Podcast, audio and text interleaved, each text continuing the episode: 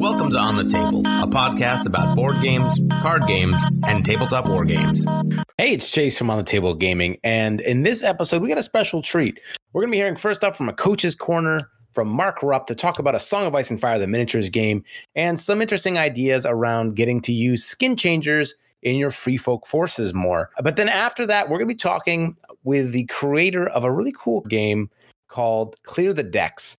And so, if you were interested in hearing about Clear the Decks, this amazing indie game that I got a chance to play at Captain Con, you're going to want to jump to about seven minutes into this podcast. And that's where our interview there begins. Otherwise, catch our coach's corner here at the beginning and then stay on for the interview. It's a great one. If you've ever thought about designing your own game, there may be some nuggets of information there that'll help you get an idea of what that experience is like. And so, without further ado, let's jump on into the coach's corner. We've got the well-known, the somewhat, somewhat legendary uh, Mark Rupp. Mark, thanks for joining us for Coach's Corner. Yeah, thanks, thanks for having me, Chase. So you've been running some free folk here. I know you're well known for your neutrals, but you run some free folk, and uh, you're talking about some combos today that we might want to consider. And you're going to be working with Harma. So what what is this combo that people might consider trying out in their free folk lists? Yeah, so I I've been digging around with Harma because I just haven't played her much in uh, 2021 rules, and I wanted to get her to the table more. Um, so I was looking at ways to kind of abuse what she's got, and one of her kind of more useful abilities here is superior flanking, right? So you need something on a flank that's dealing damage. So, looking for things that have easy access to flanks, one of the things that came up was skin changes in the bears, because just by nature of how the bear functions, he attacks flanks. So at that point, I had to figure out how to make use of skin changers, which in 2021 have kind of been underwhelming to say the least. I mean, they're they're, they're a far cry from what they were pre 2021. We'll say um, they have their utility, but um, they're not what they used to be. So one of the trickiest things with skin changers is the nature of how they function, where you have to choose what they do at the start of the round. So you have to kind of telegraph what you're going to do with them in, in the case of the bear in particular um, before you ever get a chance to use the bear. So how do you get around the fact that you have to declare a bear at the start of the round then you have to get engaged and then you have to you have to get engaged before you activate all sorts of little tricks to actually get it to work? So my thought was don't put the skin changer in the unit that you want to engage. Put the skin changer somewhere safe, get a different unit to engage, and then leverage the free folk cards to actually make it all work. So the particular list that I've been looking at, um, I've got Harmony and the Spearwives. Where she's at doesn't matter too much, but for this particular list, she's hanging out in Spearwives because it's themey and that's where I wanted her. uh, then I've got my Thenns, um, which are kind of the new staple now that Spearwives have been nerfed. They go on a lot of my lists. And so I've got my Thenns with a Raid Leader, Harma's Bannerman. And then I've got Trappers with a Skin Changer in there, some Savages with an Alpha, a Chariot, Craster Val, and Mance. That's the full 40 point list. So my skin changer, uh, just to kind of give the rundown on this, this, particular trick, skin changer started around chooses bear. Thenns, hopefully, uh, being what they are, get engaged before having activated because that's kind of how they function, what you want to be doing. So under the assumption they manage to get them engaged, you pull regroup and reform. So part of regroup and reform lets you swap two friendly attachments. The first part of it, where you move attachments, explicitly states that you have to maintain normal attachment restrictions, but the second part does not. And because of that, there's just some interesting little interactions that you could do. One of which is swapping Harma's Bannerman for any attachment. So when you build a list, you've got your raid, leader and Harma's Bannerman in the unit, but then you can swap Harma's Bannerman with a different attachment. And at that point, you don't have to maintain normal attachment restrictions because the card doesn't say you have to. Oh, I like where this is going. So Thenns get engaged. Start a turn. You play your regroup and reform. You swap Harma's Bannerman for the Skin Changer after having declared Skin Changer Bear. You then activate your Thenns. You immediately get to deploy your Bear in the flank of your target. The Thenns have their Raid Leader, so the Bear gets to swing with two attacks on twos rather than the standard one on threes, which is sketchy at the least. Um, now that you're attacking the flank, Harma then gets to trigger her superior flanking. You get your two tokens on the unit. You swing with the bear, hopefully get your two wounds in. Then the Thenns get to then trigger their order. You get your two plus three hit or two plus ranked hits. And then the Thenns get to attack after that. And since the bear is there, the, the Thenns also get to benefit from Raid Leader. So you're swinging eight dice on threes. All this without having to get another unit involved. Like it's a self sufficient, self running raiding, raid leadering unit. Um, Yeah, and well, and it, dep- it does depend on the tactics card regroup and reform, but you know that's a good combo to have, like ready at your fingertips to go. That's that's pretty devastating. Yeah, and I feel like you catch your opponent by surprise with that too. Oh yeah, yeah. People definitely don't see that one generally coming. Um, they'll, they'll like maybe avoid the unit that has the skin changer because of the threat of the bear, like avoid engaging. But since you can move the skin changer anywhere that you happen to have an engaged unit, granted the Thenns is definitely a best target, so you're gonna try and do it there. But really, you can do it anywhere. And but beyond that, I mean, if the trappers get engaged and you've declared bear, you can deploy the bear, swing with it. If they don't kill it, you activate it, swing again. And then if they manage to kill the bear, before you get around to activating your Thenns, you then, as far as I think the rules work, you can move your skin changer over to your Thenns before they activate, activate Thenns, redeploy the bear because he's died. I have at least confirmed that you can't redeploy it if the bear hasn't died, but if the bear does die that round, you can redeploy it, reactivate it, and get your free swing. So skin changer is all sorts of weird, um, but he has some really interesting interaction. The other really kind of neat interactions he's gotten there is that since he starts in the trappers, your trappers now have an effective 14 inch trapping range. Because at the start of the round, you're going to pick a unit within 14 inches. And then when that unit goes to take its maneuver or march action, you can shift within trap range and then trap. Oh, interesting. So skin changes double function in that, in that particular list. So that's part of why I like him in there. And then also, since you're running Spearwives and Trappers, you got that coordinated assault nonsense. So you can uh, share charging volume and yeah. get your Trappers to actually get some pretty decent damage output with the shot charge combo.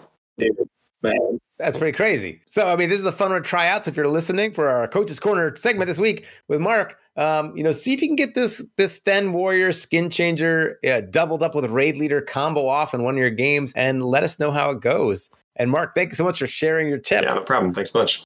And I also got my buddy Brian here joining us today. Brian, thanks so much for coming on. Let's get right into this interview.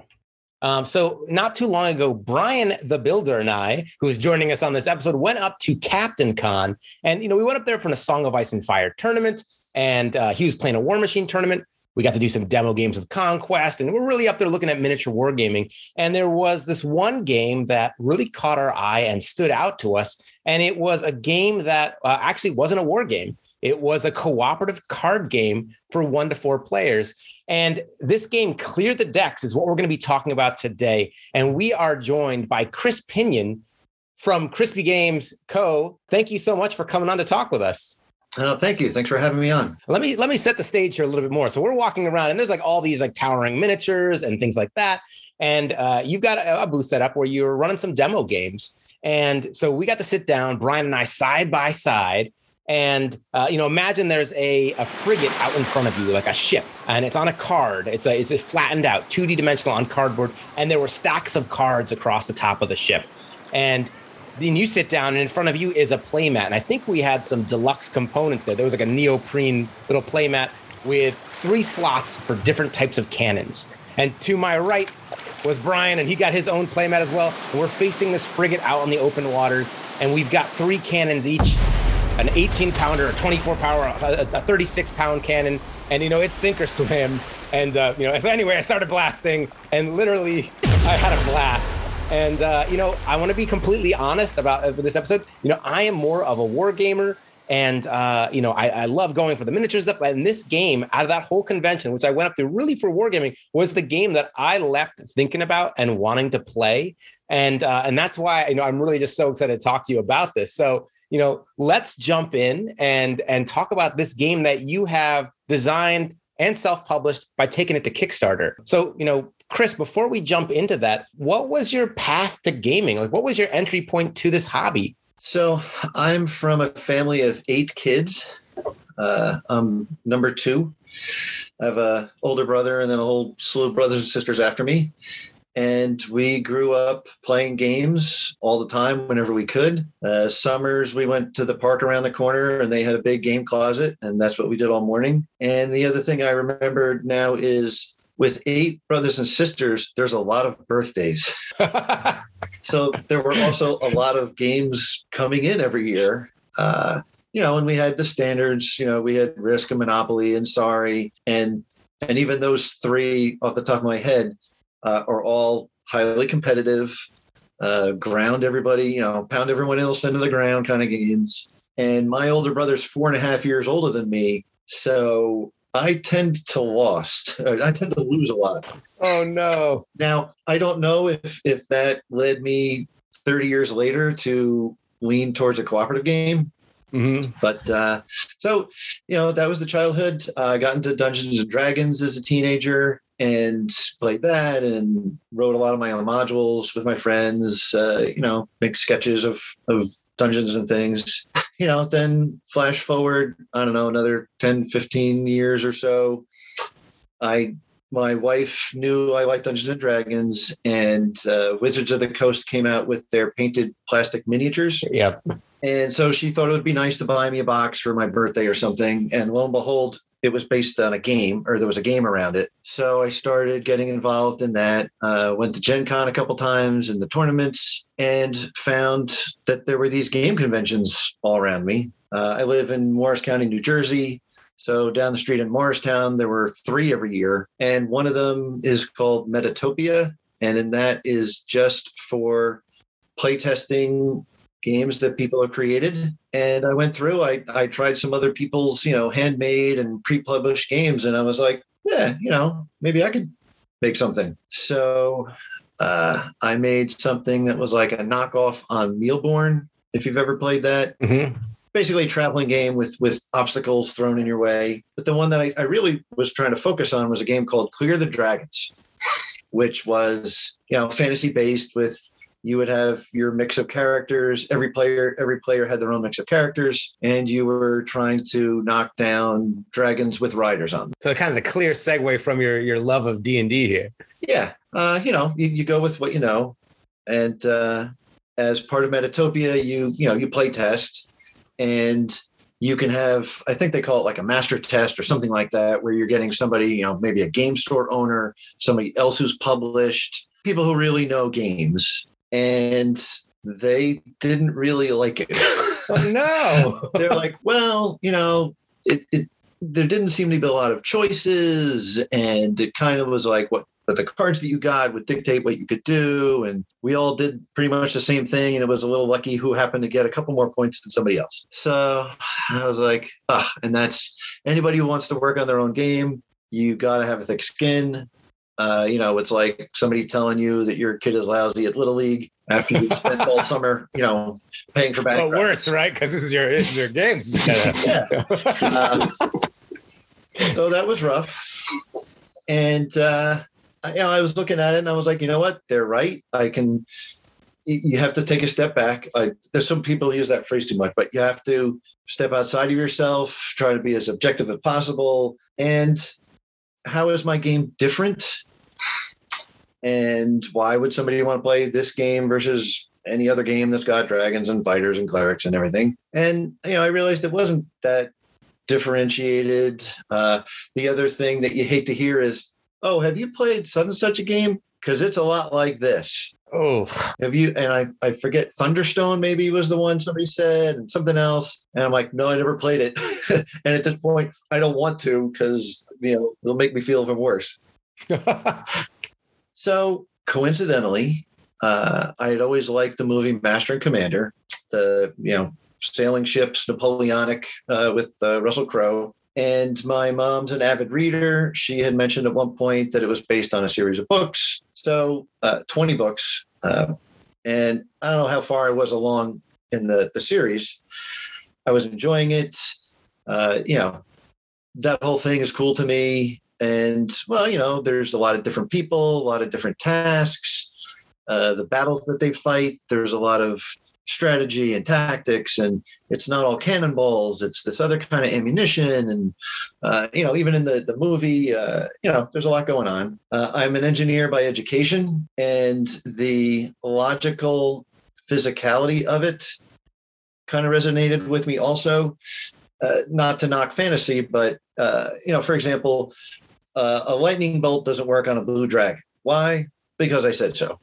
Right, magic. It's magic. Yeah. So as opposed to uh, a cannonball is not going to destroy a sail because it's just going to poke a hole in it, and that is something physical, logical, and that everybody can Hmm. understand and, and and get on board with. So when I took Clear the Dragons, and you know now that you've played it, if you say, okay, well instead of an you know think instead of a fighter, cleric, and a wizard, I've got an 18, a 24, and a 36 pounder Mhm. and instead of using uh, a sword, an axe, and a bow, I've got round shot, chain shot, grape shot. And now, you know, instead of mo- certain monsters and and whatnot, I've got different parts of the enemy ship and different combinations of characters and weapons will affect different combinations of monsters. So, you know, my my first game was a precursor, uh, but when I started making it more physically relevant, uh, it it clicked for me more. It made more sense, and the fact that I was really into the subject matter made it very easy. And you know, I would you know somebody starts talking to me about it, and like, oh yeah, it's this and this and this, and here's why this happens and why this happens, and uh, it's fun to talk about the subject matter as well as explaining you know why things happen. It was like your dress rehearsal for the real game. Was it? You know, all that preparedness. Right. Uh, and also when you're trying to, you know, obviously I still have a lot of copies. Uh, when you're trying to, you know, sell a game, the more interested you are in it, uh, Mhm. hopefully the more interested prospective buyers will be interested in it.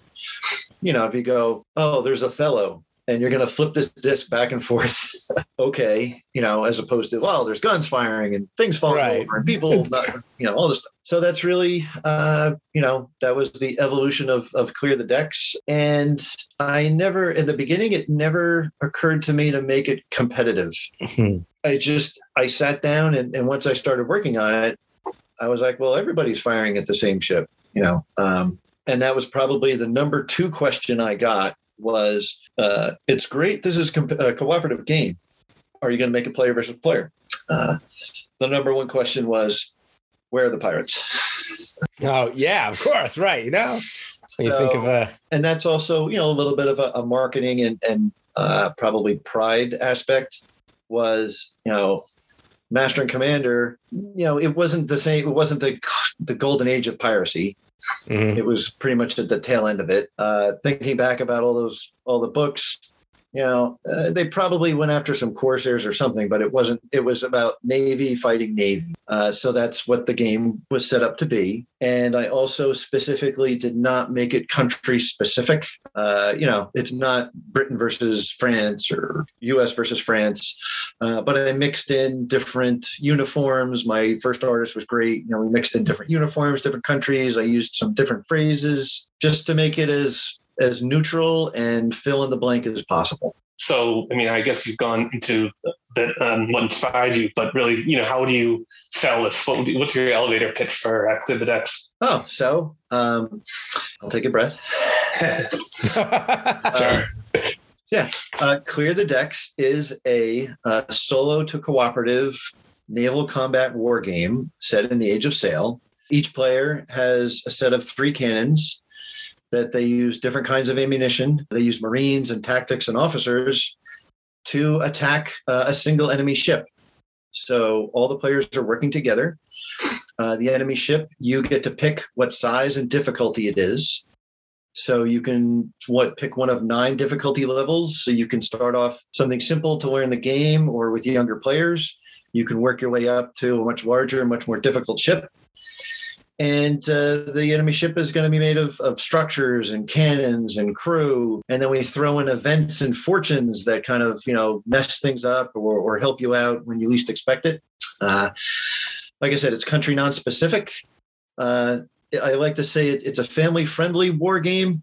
Uh, Yeah. you are you, you are shooting an enemy ship, but nowhere in the game or in the rules do I say the word kill. Right. Uh, there's none of the cards have blood and guts spilling out all over the place, and uh, because it is a naval war game, it's it's not pirates, so there's no buxom pirate girls hanging out all over the place uh, you know and uh, at its core it is a you know evolving puzzle game you've got three sizes of cannon You've got three types of ammunition, and all the cards you're shooting can be destroyed by certain uh, certain combinations of those. So uh, you know, even a six or seven year old, if you know the three numbers and you know the three letters and you can see them on the card, you can play. And I think that's actually one of the things that stood out to me initially too was that um, you know it's a great game that I can play with my wargaming buddies, especially those that are into historicals, and they'll jump in for the theme. But this is also a game that I can easily see myself busting out with family or like friends who are not super into like competitive games and uh, you know I can just tuck this in my bag and it's a it's a great just sit down cooperative game. It's it's relatively easy to learn. I mean, when we were at Captain Con, how long was that demo? I mean, we were clipping along pretty quickly. How long does a you normally take for you to run like a demo of it? So I, I try to keep demos to around 30 minutes. Uh, yeah, you know, at most that we were like events, actually playing though. Like it was, you gave us the basics, and there were a few things that popped out that were like, uh oh, like here you go. But it wasn't like thirty minutes of instruction. No, no, no, no. I think, I yeah. think I've kind of honed it like, and that was the first event I had done in two years. So the first couple people I'm talking to, I'm like stumbling over it again, and I'm like, could have oh, fooled us, man. what did I used to say back in the day? Uh, but I, I, I, can pretty much explain how to play in ten minutes, mm-hmm. and all those other specialty cards you can deal with as they come along. Mm-hmm. Uh, and you know, in, in, and even in terms of you know with younger players, you could take all of the officers out of the game, and the game still plays. Uh, you could take all the Marines out, and the game still plays. And that was something that I learned at, at one of the seminars. Was you know they said when you're creating a game, create it in its most simplest form first. So, just guns, just ammo, and just shooting, and then because if it doesn't work that way, you you have a real challenge to add things to fix it. You know, and you don't want to be fixing your game all through development. You want the core to be solid, and then you want to put all these other things in to heighten the enjoyment and, and the tension and you know whatever else. I think that's actually a really key point. So uh, kind of the takeaway then is that if you are designing a game yourself, if you've got a problem and the way to solve the problem is by adding things, then maybe there's like that's a much bigger problem than you realize. And after after the first real playtest I did um, at Metatopia with this one, somebody pointed out a very fundamental flaw, and I had another test, you know, a couple more tests the next day. So I was home that night, like scribbling on more cards. I'm like, how can I fix this? How can I fix this? Came up with two options, one of which you know, involved more stacks of cards and adding cards and this and that. And, it, you know, again, making a bad situation worse or making it overcomplicated. The alternative was that leak card. So I did add a couple cards to the game, but kept only a certain number of stacks took care of that problem that they pointed out. So yeah, so I can't emphasize the importance of having perfect strangers try your game. And Brian, so out of the two of us, I'm more of like a, a, theme sort of guy.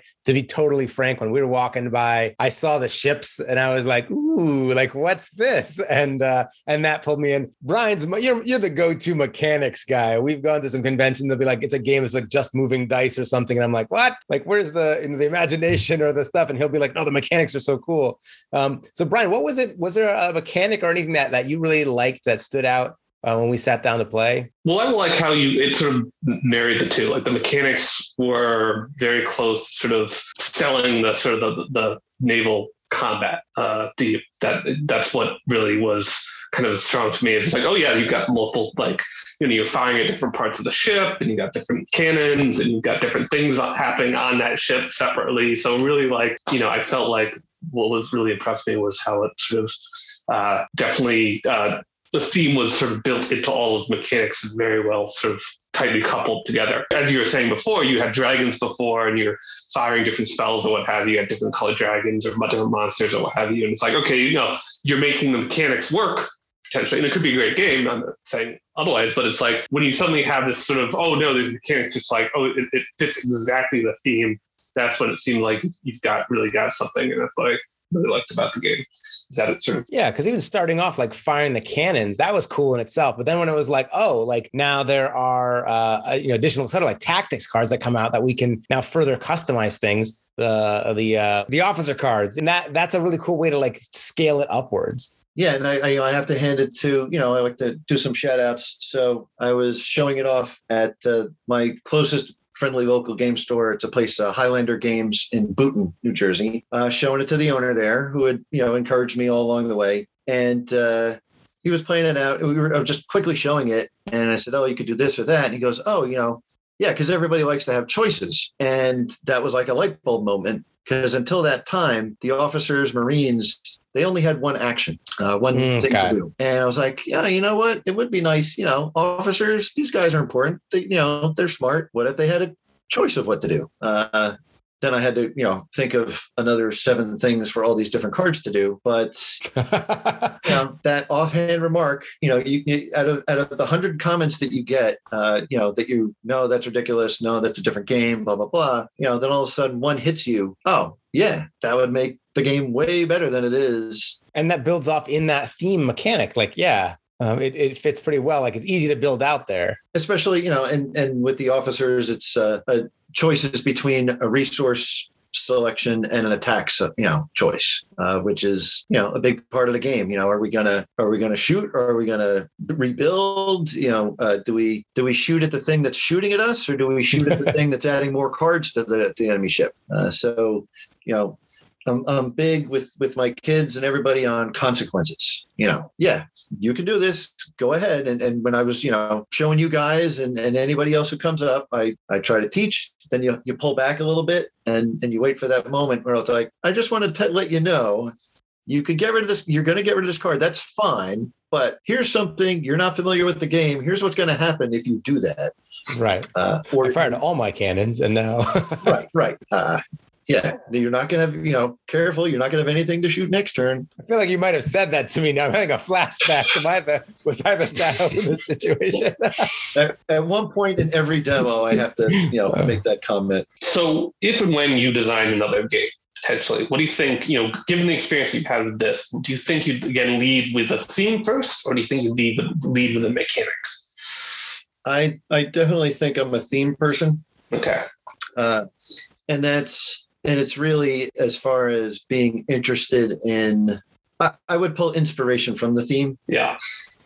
so a guy found me online or something like that and and he's having me consult on a game idea that he had Mhm. it's it's interesting it's more of like a li- word and literary game so i think it's it's clever and it's fun i don't know if i could see myself going to a dozen game show game conventions and and hawking it and trying to play it over and over Mhm. um, Mhm. so you know some people have asked me about reskinning I see. Yeah. Yeah. uh, which is you know which is very common. Uh, you know, like uh, what do you got? Like Munchkin and Castle Panic and Fluxx, all those things. Uh, yeah, so I've- Monopoly. I've tinkered with. Okay, well, what if these were spaceships? You know, Mhm. pe- some people don't like sailing ships. There's a whole big space thing out there. So, to what extent would I just carbon copy it as opposed to what do I have to change to make it not exactly the same? Right. Uh, bring in things that are more space oriented. Uh, somebody was like, "Oh, you also have like World War II battleships," and I'm like, "Well, yeah, but then you're going to throw out grape shot and chain shot." Uh, Yeah. so I think some of it is also the romance of the period. You know, it- you weren't using laser guided, so you weren't going to hit all. You know, uh, so uh, I have also tinkered with making this player versus player. How many cards can I reuse? What cards would I have to get rid of? Uh, when people ask me about it, I'm like, well, you know, you could buy two copies and just play two solo games at the same time. You know, you both fire enemy ship Oh. attacks, you both fire enemy ships attacks, and you know, whoever wins first or keep going until the other guy loses. Hmm. Um, nobody's taken me up on that yet, but uh, you know, tell your friends. That's kind of one of the challenges, though, right? I feel like that was one of the things you know, Brian, you were speaking to was the the mechanics really fitting the theme. Um, when you get your chain shot and you're trying to shoot down the sails, like that fits so perfectly. And I guess yeah, if you did a sci-fi reskin, you could have you know super laser beam that like penetrates the hull, but it, it just works so well with what you've got. And I guess it's not impossible, and maybe down the line you'll you'll do something like that. But um, it does fit really well here, and I think that was what was what most grabbed my attention too. Is immediately as we started playing, um, yeah, it's a card game, flipping over the cards and moving you're moving things around, but it also sort of made sense just by being like, well, this is like how it, should work. Like if you're trying to think of like a histor- historical perspective and you're like, okay, I want to be shooting at these things and doing these things. And like there's a like you were speaking to, there's a, a real world logic where you don't maybe get in a fantasy game um, and I thought that was so interesting that you said that when you're talking about like you know lightning bolts because I feel like a lot of people I talk to with games are like, oh, do do a fantasy setting, don't do historical because the fantasy setting there's like limitless possibilities and you can just make up whatever you want. Whereas in historical, like you got to think of how it actually works. You know, I really thought it was interesting that you were essentially looking at it like in a, in a very different perspective on that. You know, certainly you have to take a little bit of poetic license. Yeah. Uh, you know, if if you see the game, you you look at it. You know, I have I use the the nautical flags uh, throughout the game. You know, we, we I really wanted to make it look nice. You know, it, you said, "Am I going to do another one?" I don't know, but I wasn't I wasn't sure at the time if I ever would, so I at least wanted this one to look nice. Uh, so we used the, the nautical flags everywhere, and the three cannons. I wanted to use the numbers, uh, the number pennants. Now, 18 and 24 were very common gun sizes. 32 was the next. But I'm like, well, I already used the two and the 24, so I'm going to make this 36. uh, so all the flags are different. Uh, and you know, and and how the different cards are knocked down. Uh, yeah, sometimes you throw in a round shot uh, card, you know, ability to destroy it. Uh, some of it is also a little anti-tactical. You know, you need round shot to destroy the hull. So I'm going to make the boarders card also use a round shot so you really have to choose what are you going to go after? Where are you going to use this round shot? Because it's late in the game and you might not have many round shot left. But and a couple people even like the artwork on the game box. Someone's like, well, you have the flags going this way, but the smoke going that way. And it would really be like, uh, yeah, yeah, yeah, okay, you know. But that you walked into that when you made a historical game because you're going to get rivet counters out there. They're going to be like, you know, there right. are this many rivets on the side of the ship. You know, fortunately, nobody's taken me to task too much. And uh, by and large, I think any Navy guy who's sat down to play has has enjoyed it. Yeah. Um, yeah. I was in uh, Newport, Rhode Island. They have a tall ship there in the harbor, and I, you know, had my business cards with me, and I I made the pitch and I gave him the card. And when I got home, I had an order waiting for him. It's not miniatures, uh, so you know, try to keep the costs down. Yeah. But you know, I think and, but this and, makes a lower entry to it makes a it lowers the entry point. Oh, sure. it's like it's a pretty quick game to get, and, you, and you're having fun. It's quick to learn. Like I said, we played. Uh, I think we played yeah, like about a half an hour. But you know, we were playing the game then. and there were still things, new things showing up that you were like explaining. But uh, we were in it. So it's a great one you can get. And I know I was interested in what you're saying about kind of scaling it down for kids. Like it's not super complicated, but uh, it sounds like you could maybe maybe scale it down a little bit if you're playing with like younger kids, like 8, 10, 11 year olds. Who do you see as like the target audience for this? Is there a particular age range you have in mind? On the one hand, you know, I've really enjoyed showing 8 to 12 year olds, you know, if they sit down with their parents Mm-hmm. It is a family, you know, so it's non-competitive. But especially when they get a couple turns in, when they when when when the the child turns and says, "Mom, you should do this," you know, you know, or no, no, don't do that, mom. You know, here, here, use this card. I'll give you this card, you know, or, or something like that. There's lots of video games, and you know, I have two teenagers. They're you know they they weren't little in the age of the ipad and the phone you know at least that came mm-hmm. along a little more towards their early teens. So to have something that can capture, you know, a, a tween or preteen's imagination, put the phone down, talk. You can talk while you're playing a game, but in mm-hmm. this game, you have to talk with each other. Yeah. Uh, I, you know, and that's another thing I mentioned. Like, okay, well, I'm going to do this because you won't be able to or you know to the person ahead of you. Well can you please knock out that gun? Because i only have grape shot and i won't be able to. And i only have this this cannon's already got two hits and it's going to take damage you know. So family interaction very important. But at the same respect you know when i was doing playtesting you know one night i had three tables of adults uh, in my house you know running back and forth between the three of them checking in checking in. You know yeah they're all my friends and relatives but they're also serious game players. Uh, and I've done demos at, at open game nights at you know at, at uh, stores too, and people enjoy themselves. They chat, they talk. Uh, they maybe you know needle each other about what they did or what's going to happen to them or you know um, sometimes you know i'm going to leave this cannon up for you for spite. So there's there's a little bit of com- competitiveness in there too. But uh, you know so i'm thrilled that that you know it does play throughout the ages. And like i mentioned earlier i put in nine difficulty levels. So you know you can play something small with a younger player. Uh, the other aspect of it is you know so you've had your three cannons. If if one of you lost all of your cannons you had the ability to roll one of your guns over to them. So Mm. if mom and dad are playing with junior and he for whatever reason is knocked out uh, you know he's gonna go sulk in the corner. We call corner that consequences. or he's gonna pick up the phone and and and you've lost him for the evening so you know what yeah. roll a gun over.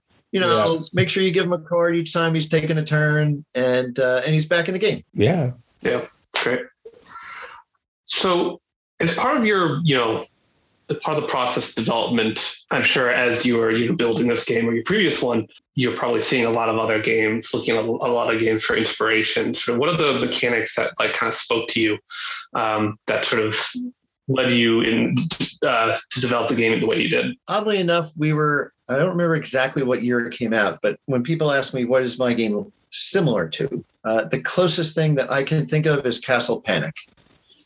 Uh, I certainly didn't do as well as they did, but you know, you are, uh, and and anybody who's not familiar with that game, you've got all the monsters are closing in on your castle, and depending on where they are, you can use a swordsman, a knight, or an archer to attack these monsters. And eventually, they're going to get through, and they're going to start knocking down your castle walls, and then and possibly you lose. So I'm not hearing any cannons though. What?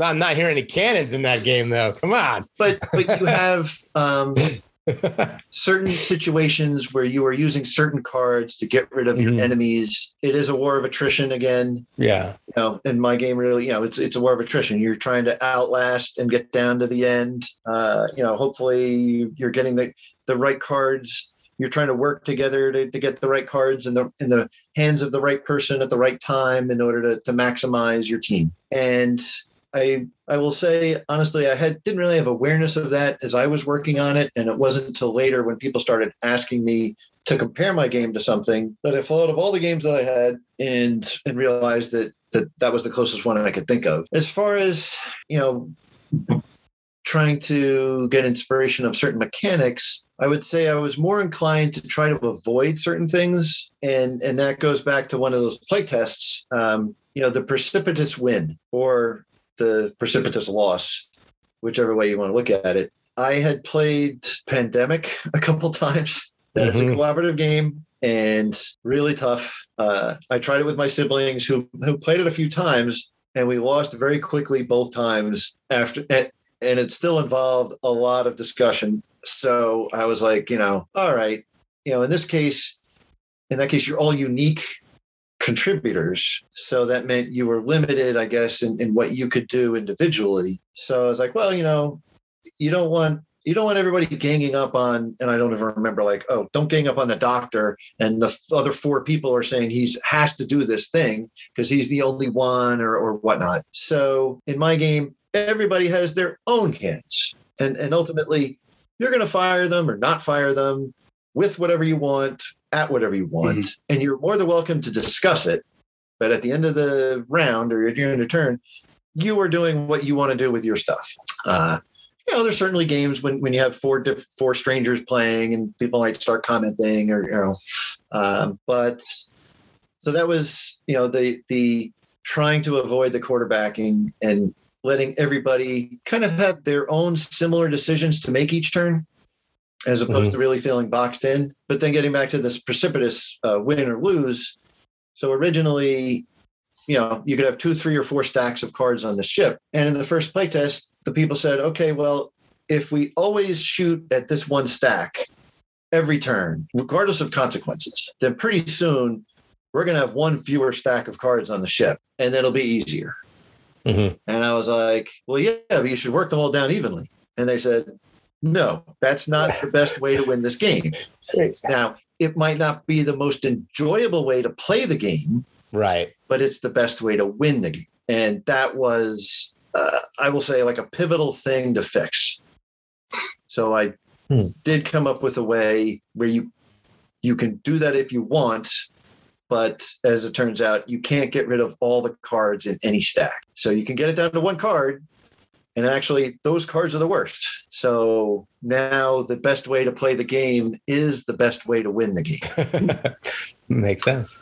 Uh, and One on top of that, having the worst cards at the bottom of the ship, uh, and also you probably got you know these boarders come out they're and they're worse than cannons, so you can get down to almost winning, yet the ship has a way to try to beat you more quickly than it did before. Mhm. So you can be in the home stretch but not win. And that was again something like, okay, well, yep, you know, we're almost done, so we're good. You know, one person in Monopoly, they've got fifteen thousand, and everybody else has five hundred dollars left. You're not coming back from that. So let's talk a little bit about uh, designing games. Now, you you self published this game and you brought it through Kickstarter. How big is your team for this game?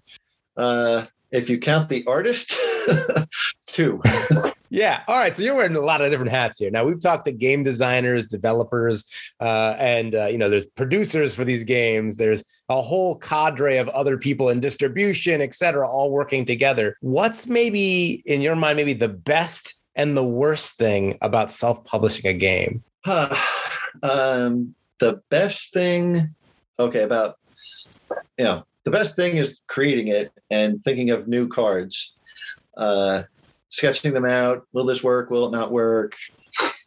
Uh, as far as the self-publishing goes, you know, uh, I'm an engineer, so I, I deal with projects. But even then, it was still mind-boggling how much was involved. You know, and again, I'll I'll, I'll definitely give uh, cred or pay homage to Metatopia. Not only is it all the play testing, but it's also uh, seminars all weekend long where you get Mhm. the game store owners, people who have done Kickstarter, artists, uh, publishers, game company people, all these people giving like one hour classes, you know, on okay, here's what you need to do. Here, here's what you need to know about if you're going to hire an artist.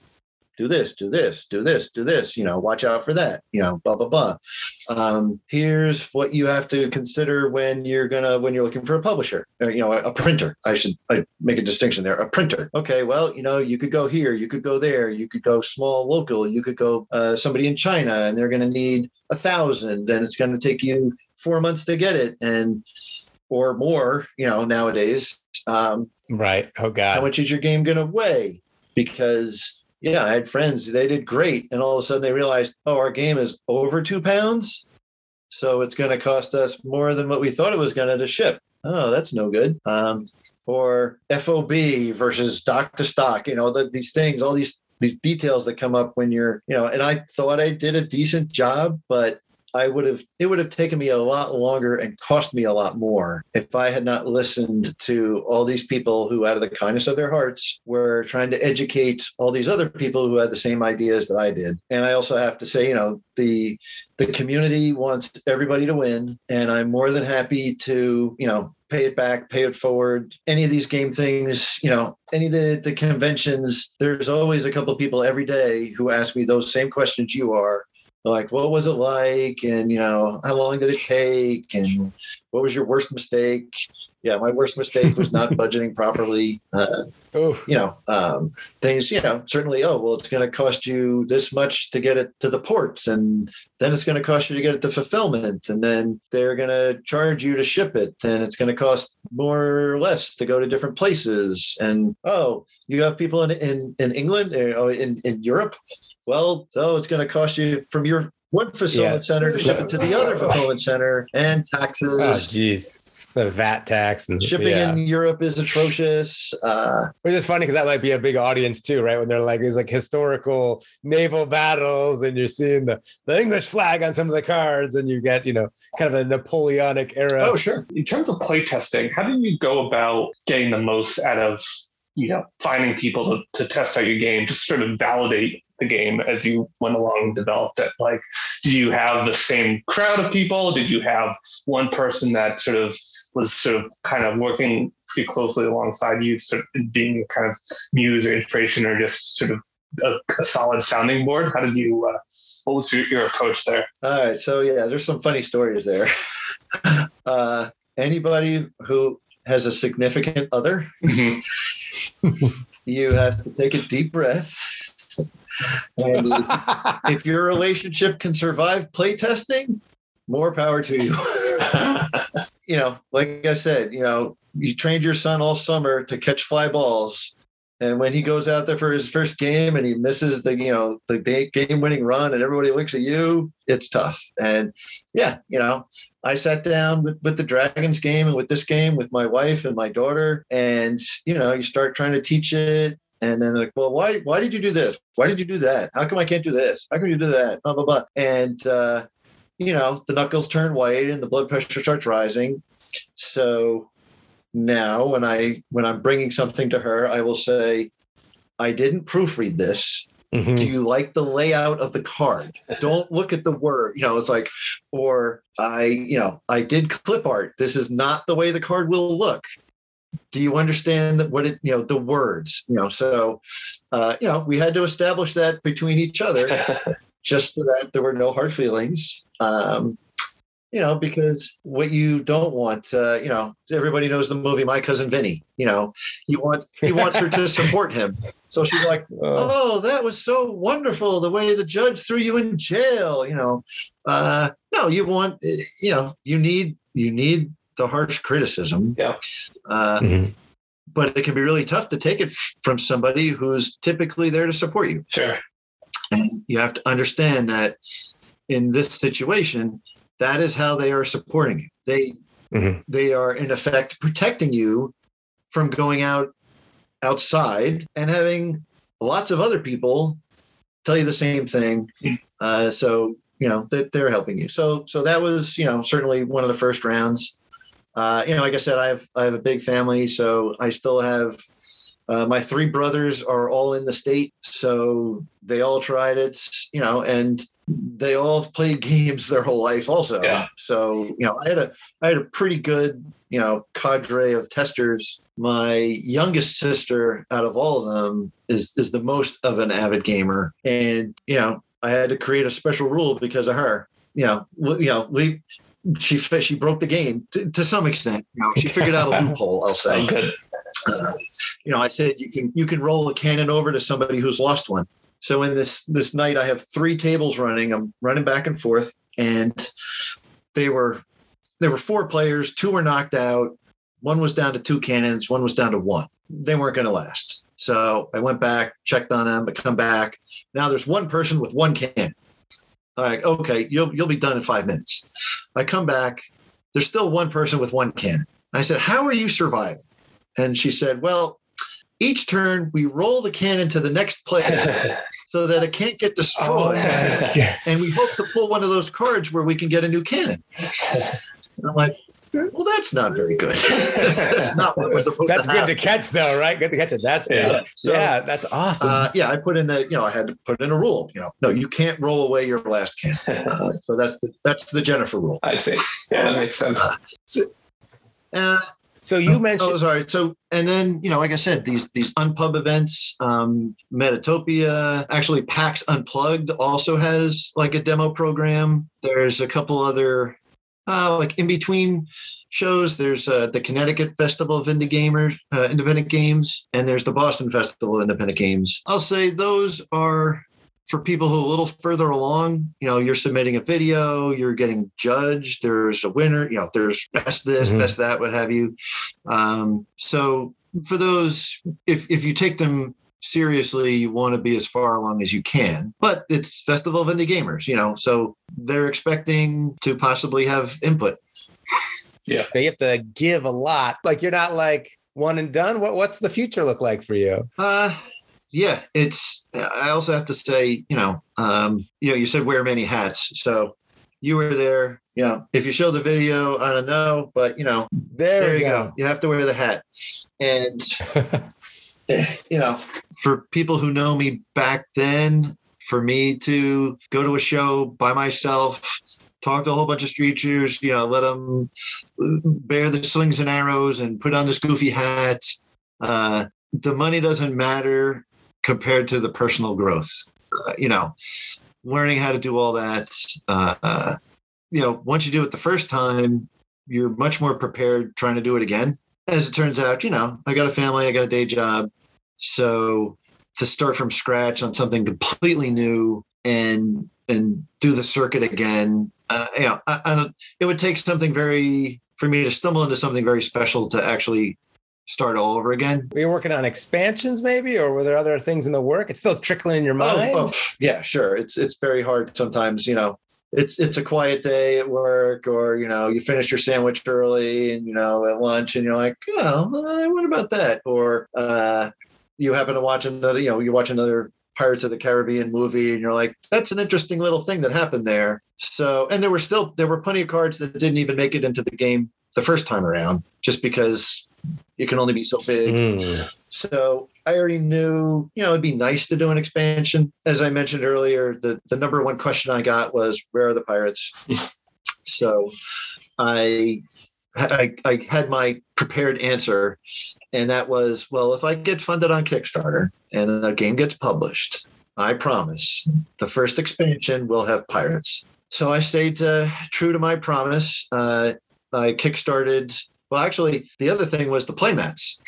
Uh, I had originally just made them out of paper. They have a lot of the rules on them, and it looks neat because it's like a little ship. But to hit a certain price point and complexity and things like that, and weight, I didn't put them in the game. So I had backers like, "So what happened to the playmats?"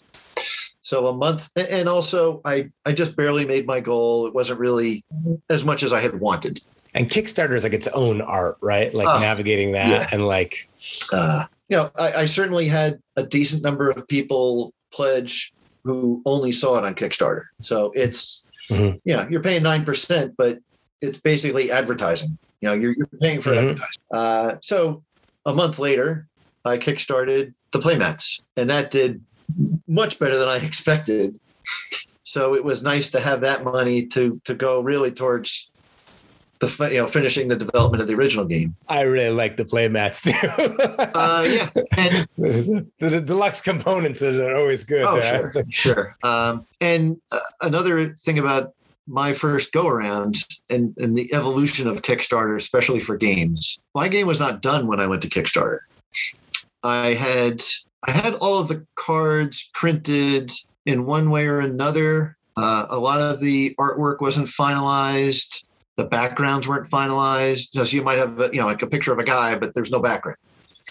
Uh, mm-hmm. Uh, or I had used clip art, you know, uh, whatever free domain stuff that we knew we were going to replace. So I was like, okay, you know, thanks. You know, I should be shipping out in six months or something like that. You know, and six months became ultimately became 12 months uh, when I fulfilled. Nowadays, it seems there's more and more of it's ready. It, it's ready to ship. You know, we've we've done all this, and it's that's especially you know the people that have done this multiple times and maybe have mm-hmm. a little more momentum.